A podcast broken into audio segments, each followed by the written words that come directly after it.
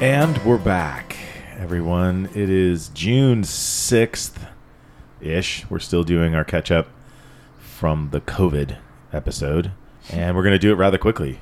Uh, all of a sudden, you guys are going to have an onslaught of episodes. We wrote, what, 14 episodes? I'm going to let you take credit for writing 14 episodes. I'm here to provide commentary and help you remember some details. Thank you. It was and it's always going to be a group effort. It's never just me. But at any rate, today's episode is number 522. It's a Monday, therefore, we're talking about leadership. Ms. Kelly Callahan is here, and she is going to read the gift of the day. Step aside, I'll take it from here. What you can learn from bovines. Good one. And sad to disappoint everyone today because we are stone sober. the last few were a little bit sloppy, so after reviewing them, and believe it or not, we did edit them We really did. a lot. Many, many minutes were cut. oh my god. Things were said that even shocked us. Yeah, it wasn't right. Yeah. The whole drink, no, no, what is it? I have a t shirt that says it. Write drunk, edit sober. We Oh, definitely did no that.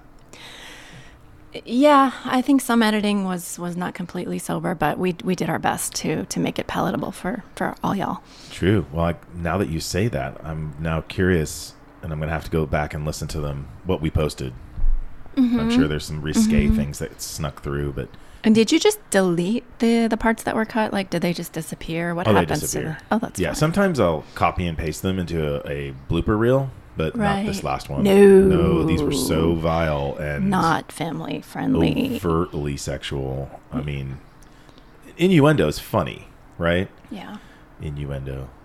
I was just innuendo, Wow. and it picks up from there. Anyway, we, we are sober people. we, are so. It is 11 a.m. Yeah, I I drank a kombucha and a protein shake, and that's all I've had today. I'm on coffee and water. Unreal. Anyway, this episode is dedicated to a cow. Do, you remember the cow's number? It was eighteen something. Eighteen. I don't. Uh. I don't. I have a picture of him or her, but it's blurry, so I didn't get the number. So But we'll remember when we when we see it again. Yeah, shout out to our favorite cow.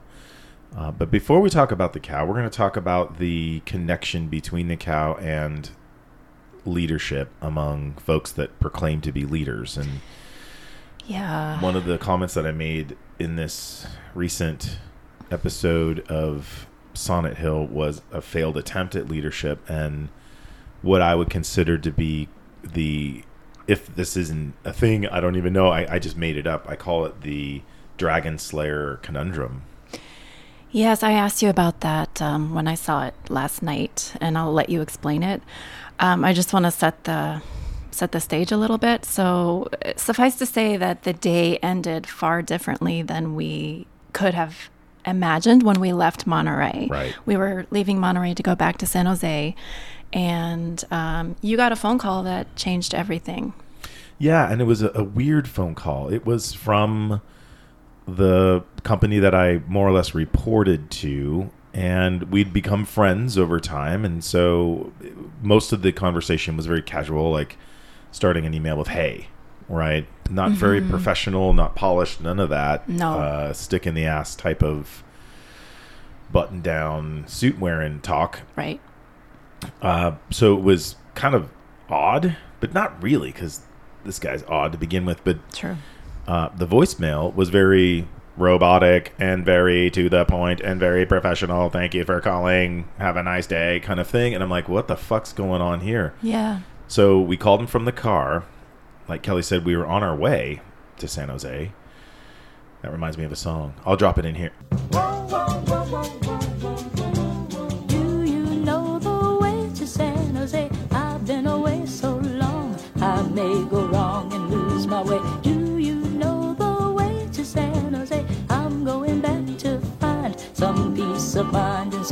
Do you remember that song? I do. Oh God, my parents used to play it over and over.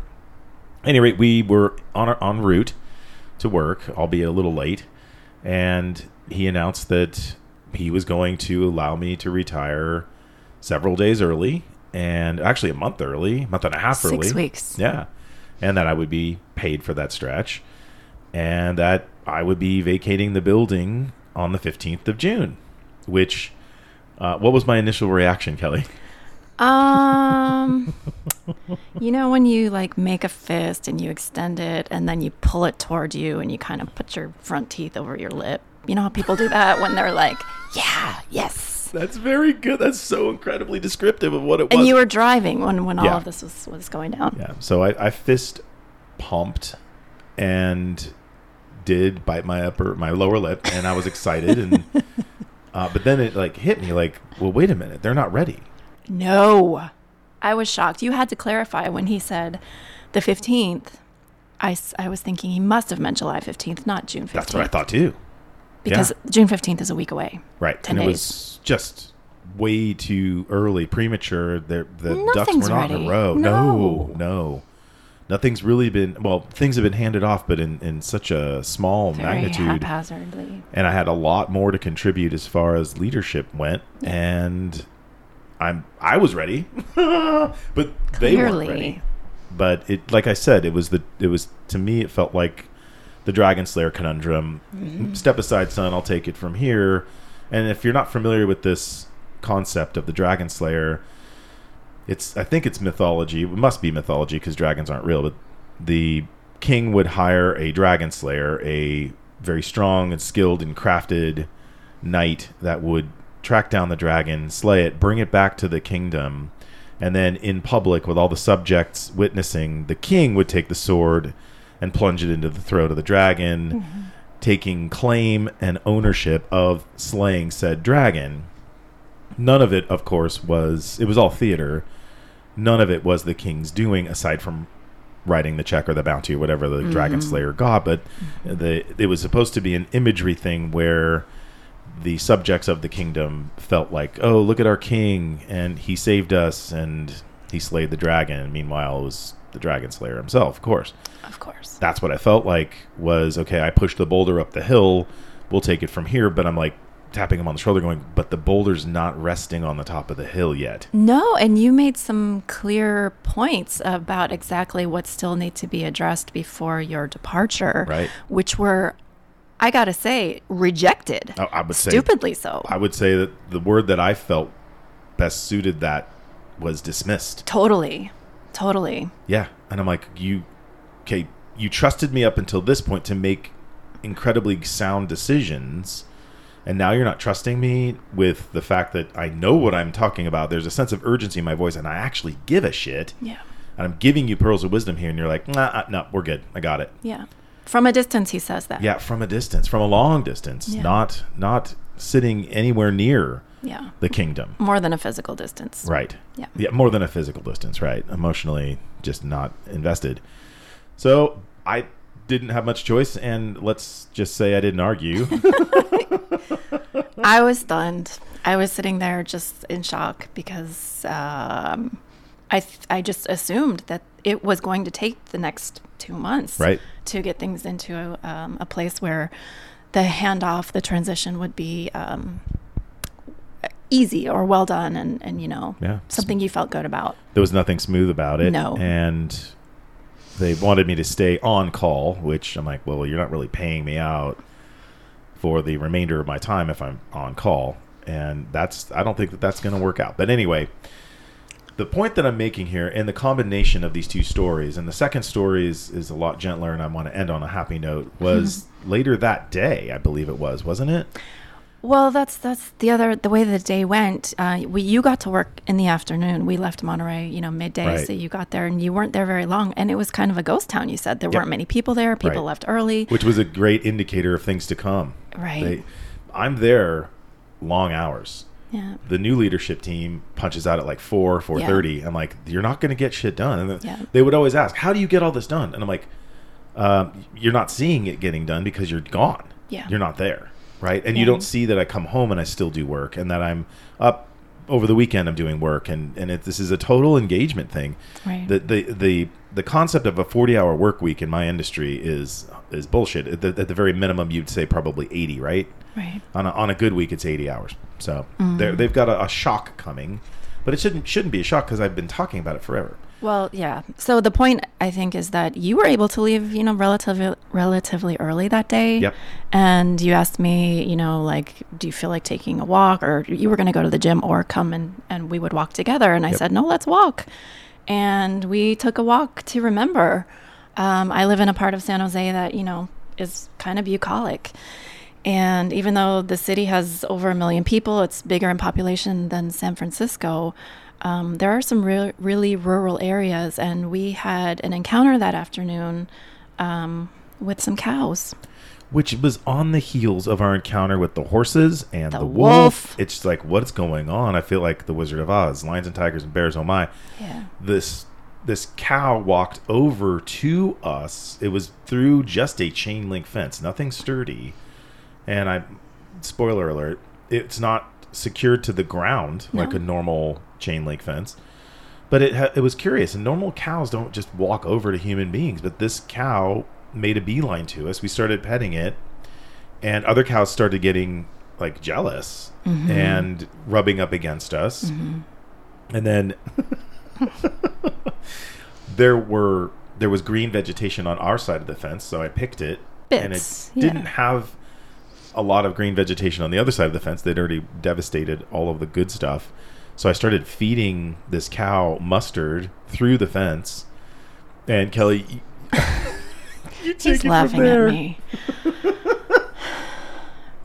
um. All right. So yeah, we found some green weeds and we stuck them through the chain link fence to give to this super curious, friendly cow, who was right there, like snout up to the to the metal, and.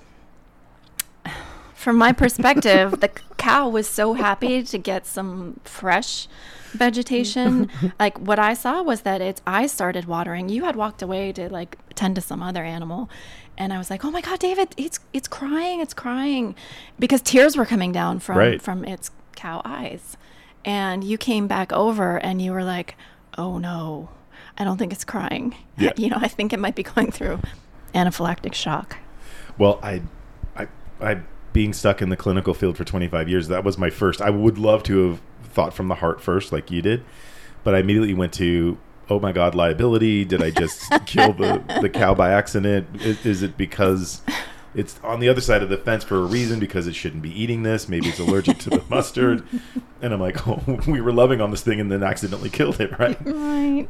Which is not true, and, and it did sneeze a lot. But it, It and I think it probably was allergic to it, but uh, it really enjoyed it. It recovered too. So we kept feeding it, and then it got like cuckoo affectionate, Right. like leaning into us through the fence to the degree when we started to walk away, it realized we were walking away, Yeah. The fence started moving. and the fence started bowing. yeah. Then it started coming out of the ground, Yeah. and I'm like, this fucking cow is trying to go home with us. Big animals. They were big animals. Yeah, and the massive and very Yeah. square.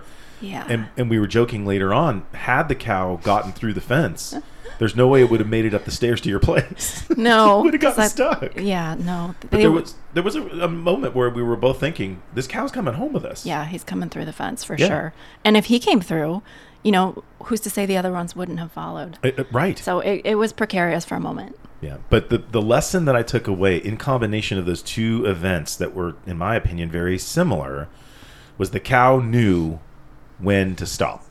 The cow knew that this was not a good idea, that it wasn't prepared for the outside, that that it wasn't going to be able to manage on the other side of that mm-hmm. fence, so it mm-hmm. stayed on that side of the fence and stayed in its lane.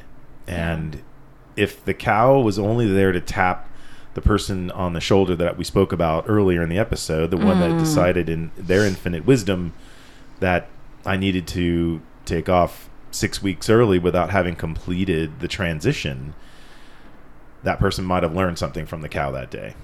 Animals know so much, you know, they Yeah. they just are wise in ways that people can't be because we ignore our our higher wisdom. Yep.